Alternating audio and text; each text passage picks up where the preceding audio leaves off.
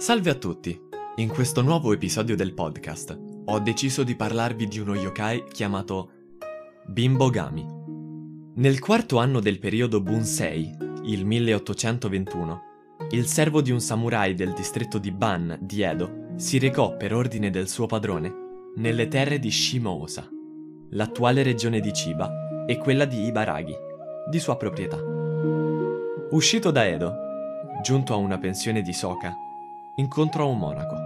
Aveva l'aspetto di un quarantenne, era incredibilmente magro e portava vecchi vestiti, un copricapo di paglia e una borsa povera.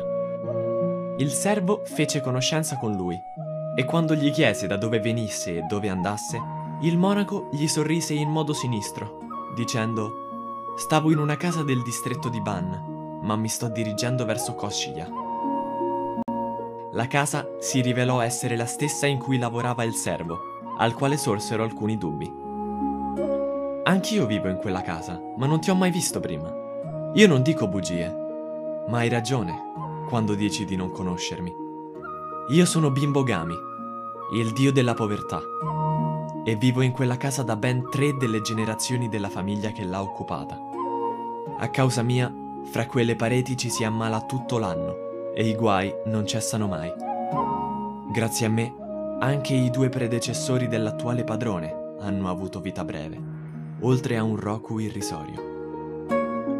Il servo non poté fare a meno di restare ammutolito ad ascoltare le segrete disgrazie della famiglia per cui lavorava, e quando il dio della povertà se ne accorse lo rassicurò.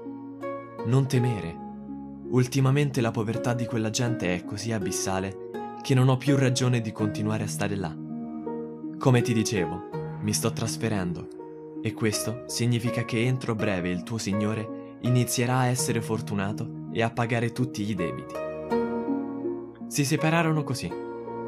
Il servo completò il suo lavoro e tornò alla casa del padrone. Dopodiché, proprio come aveva detto il monaco, la famiglia si riprese e cominciò a vivere un periodo di particolare prosperità. Per questo episodio è tutto. Spero vi sia piaciuto e vi invito a contattarmi su Anchor, Spotify, YouTube Spreaker e Instagram, con il nome Mostri e Spettri dal Giappone. Editing a cura di Diego Anzi su Instagram. Vi chiedo di supportare le pagine sui social network e condividerle con i vostri amici. Grazie dell'ascolto, ci vediamo nel prossimo episodio. Ciao!